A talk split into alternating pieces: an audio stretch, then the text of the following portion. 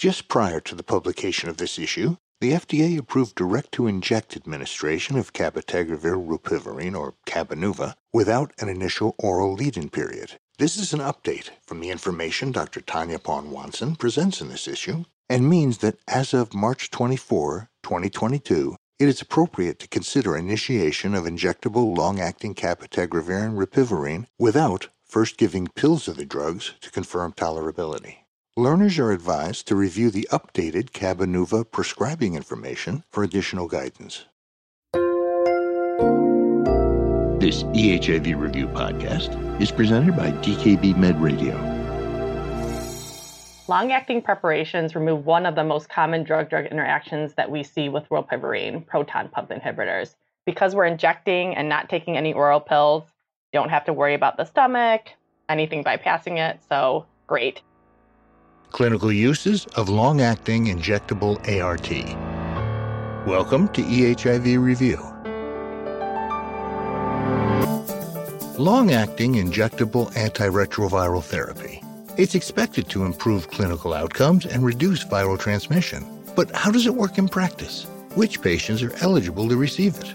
Is it effective as pre exposure prophylaxis? What does the promise of long acting ART actually mean in the clinic? That's what we're here to talk about today with our guest, Dr. Tanyaporn Wansom, Senior Infectious Disease Consultant at Chayun Consulting in Bangkok, Thailand. For Dr. Wansom's disclosures and additional CME information, please go to our website, ehivreview.org, and select the Volume 7, Issue 6 link. I'm Bob Busker, Managing Editor of EHIV Review. Dr. Wansom, thank you for joining us today. Thank you so much for having me on today. I'm really honored to be here. We've got a lot to cover, so let's start right in with our first learning objective. Identify patients who would be eligible to switch to long-acting cabotegravir and rilpivirine. So take us to the clinic, if you would please, Dr. Wansom, with a patient scenario. The first patient scenario is we have a 30 year old woman with HIV who has taken antiretroviral therapy with tenofovir, lamivudine, and dolutegravir, or TLD, for three years. She has an undetectable viral load, and she has no known resistance mutations identified on her HIV genotype, which was taken prior to starting antiretroviral therapy.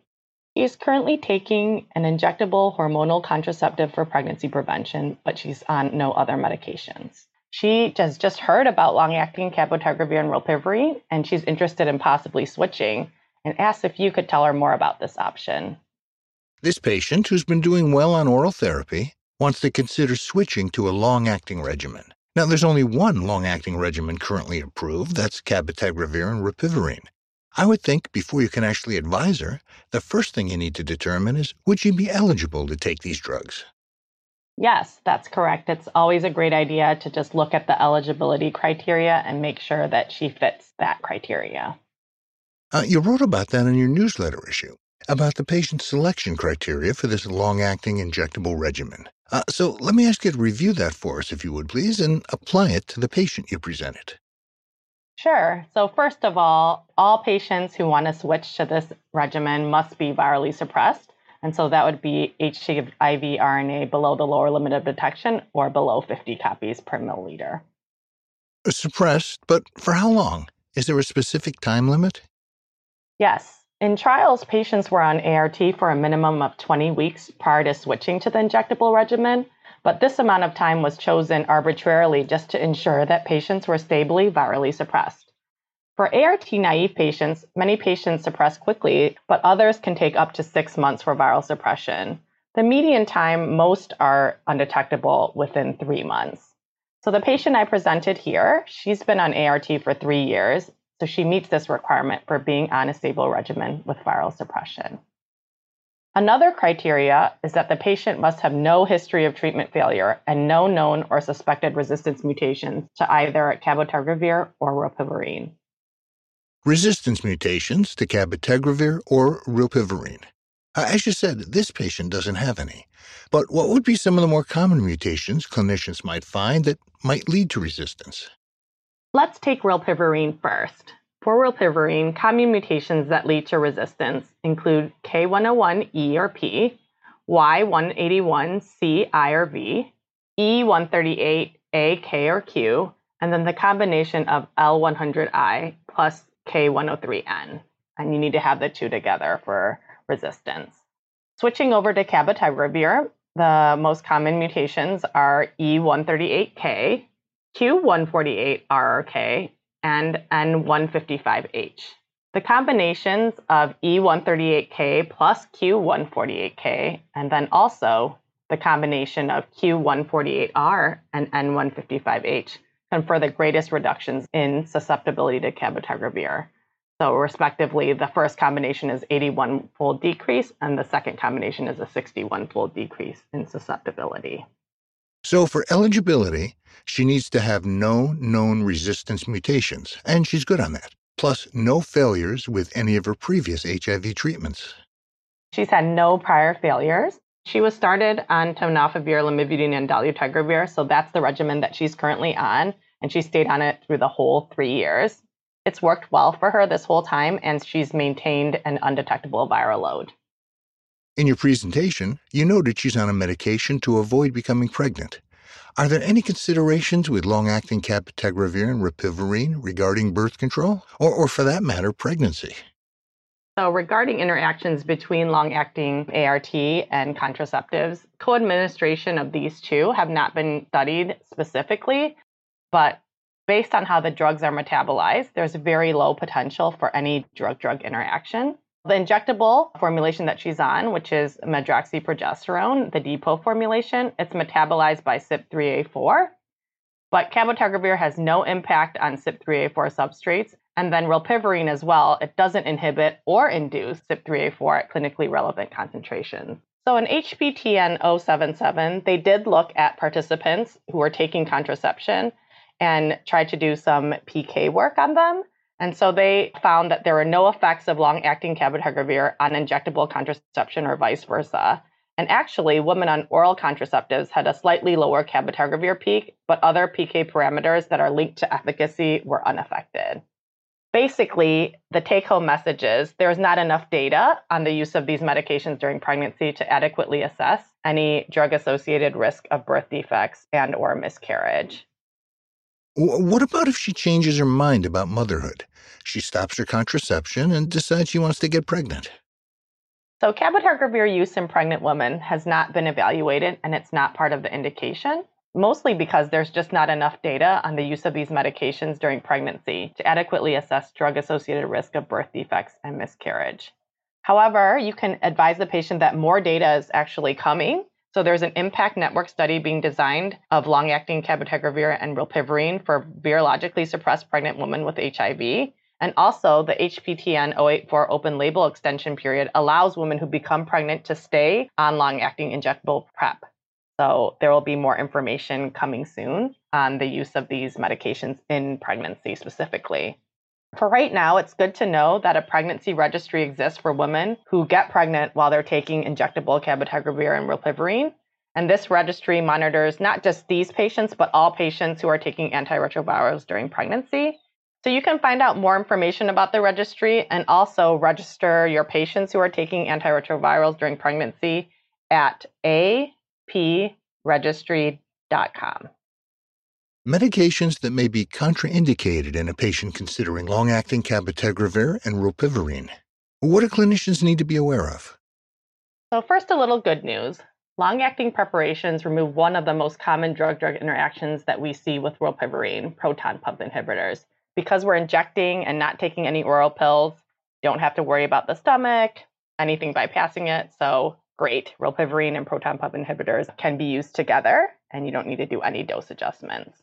So, aside from proton pump inhibitors or PPIs, other contraindicated drugs remain the same. First, certain anticonvulsants for seizure disorders, carbamazepine, oxcarbazepine, and phenytoin. Antimycobacterials like rifampin or rifapentine for TB treatment. Systemic glucocorticoids, one dose of dexamethasone generally okay, but not more than one dose. And we should really think about this in the time of COVID and people being hospitalized for COVID or other respiratory illnesses where they require large doses of steroids. And finally, supplements like St. John's wort, these would all decrease cabotegravir and rilpivirine concentrations and possibly lead to virological failure. So it looks like our patient does meet the eligibility requirements for long acting cabotegravir and rilpivirine. What does she need to know about the practical considerations of this regimen? This regimen has many practical considerations that she needs to think about before she commits to switching.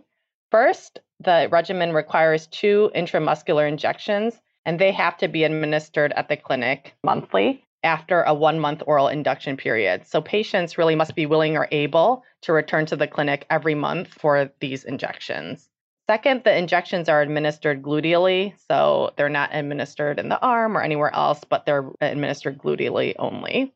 The first injection after oral lead in is 600 milligrams or 3 mils cabotegravir and 900 milligrams or 3 mils of rilpivirine, and so a little bit higher dosages than subsequent injections, which are only 2 milliliters of both cabotegravir and rilpivirine, and it would be 400 milligrams of cabotegravir and 600 milligrams of rilpivirine.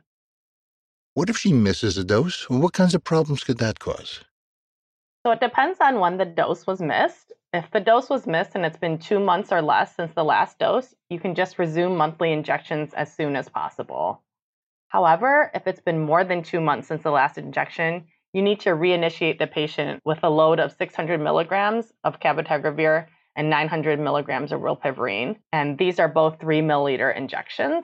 Then you can continue to follow up with the two milliliter injections, 400 milligrams cabotegravir and 600 milligrams rilpivirine monthly, just as you were doing previously.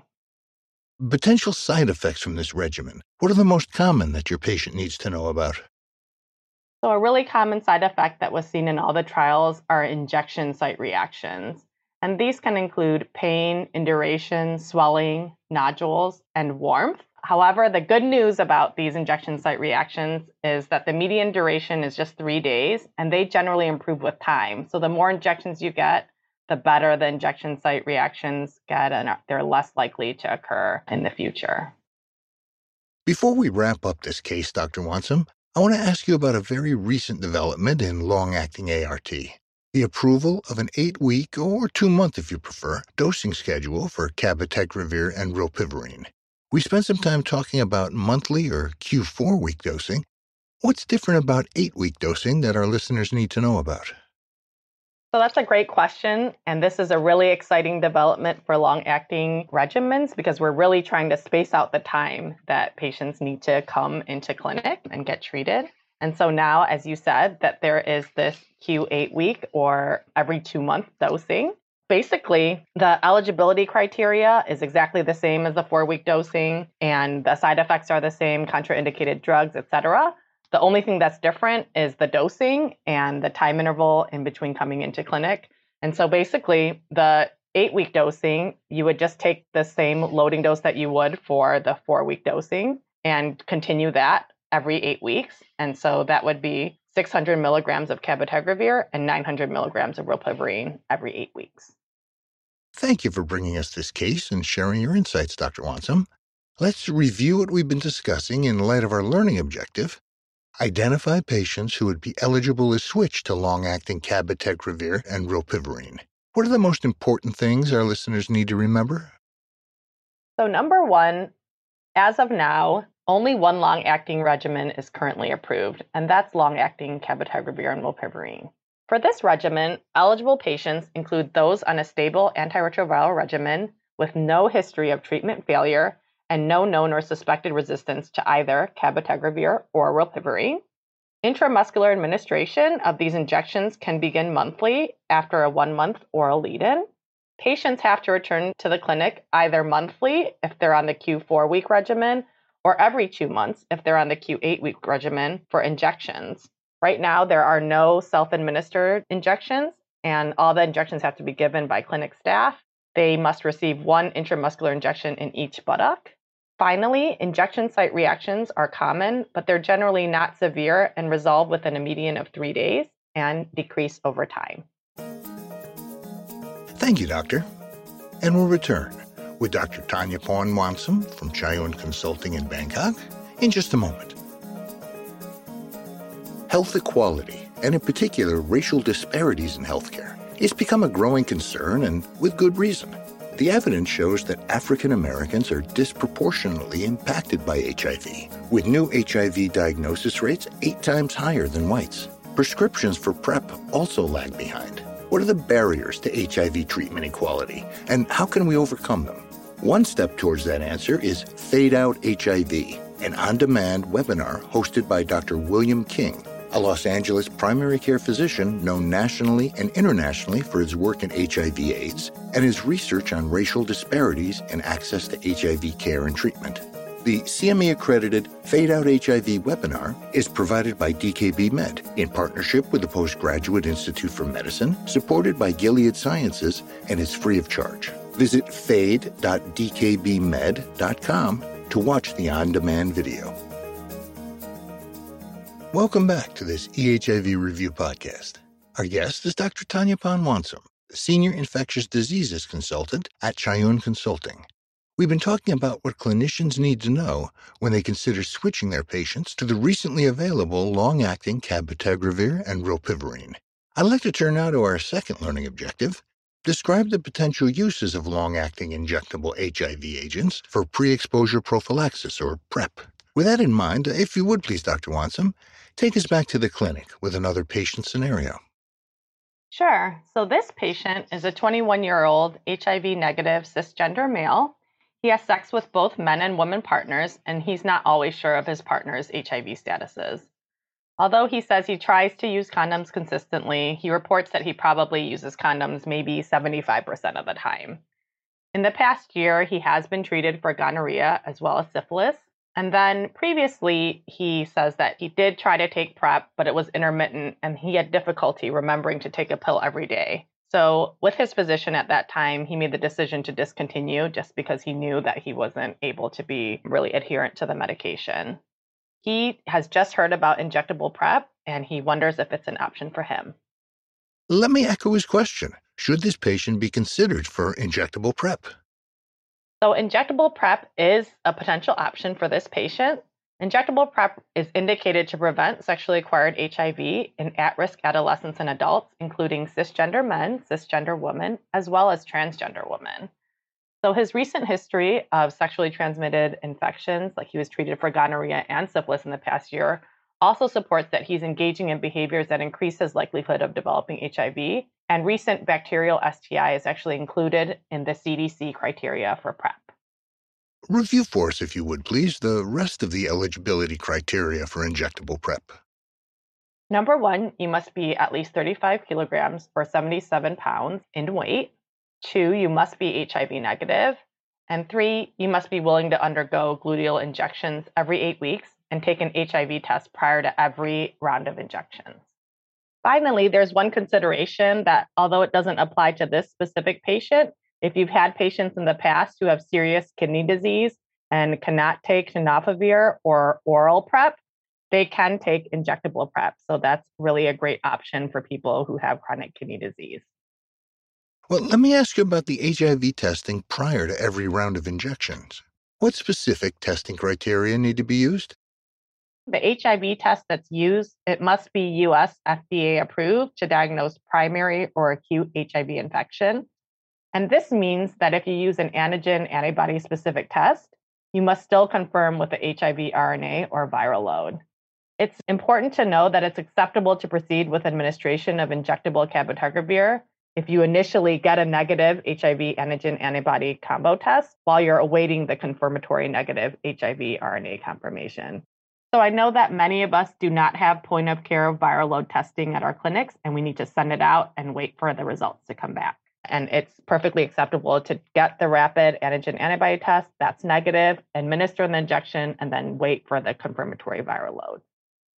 Talk to us about the logistical considerations around starting injectable cabotegravir for PrEP. Unlike cabotegravir for antiretroviral treatment, patients can actually decide whether to go directly to injectable therapy or to start with an oral lead in period to just assess if they are okay with the medication and they can tolerate it well first. So, if they want to do an oral lead in to just try out cabotegravir, the patient will take 30 milligrams oral cabotegravir by mouth once a day for 28 days. And then the first injection of 600 milligrams of cabotegravir should be given on the last day of oral therapy or within three days after finishing oral therapy. Following this, a subsequent injection needs to be given one month following the first injection. And then after the second injection, the patient can transition to receiving injections every two months. So basically, there's initial loading period of monthly injections, even with the every two month regimen. What happens if a patient misses an injection? So, first, if it's a planned misinjection. Uh, hang on, doctor, excuse me. A planned misinjection? I'm not sure I understand this. good point. Say a patient is traveling and knows that she won't be able to come into the office when the next injection should occur. This would be considered a planned misinjection because she knows that she won't be making her appointment and she can be given oral cabotegravir to take during the time between injections. So, what is a missed injection actually? Let's go back a little bit. A missed injection or a late injection, it would be an injection greater than seven days from the last planned injection. So if the injections, you know, are happening every two months, there's a window period of seven days prior to seven days after that scheduled every two month injection where it's acceptable to have the injection with no problem. However, if it's greater than seven days from that window period, then the patient should be given, as discussed, daily oral cabotegravir to take. And this daily oral cabotegravir, they can take that for up to two months until they can come back to the clinic and resume injections. So injections should be restarted on the day oral dosing is completed or within three days of the last pill. That's a planned missed injection. What if a missed injection is unplanned? If a missed injection is unplanned and the patient doesn't have any oral dosing to take, then it really depends on which injection is missed.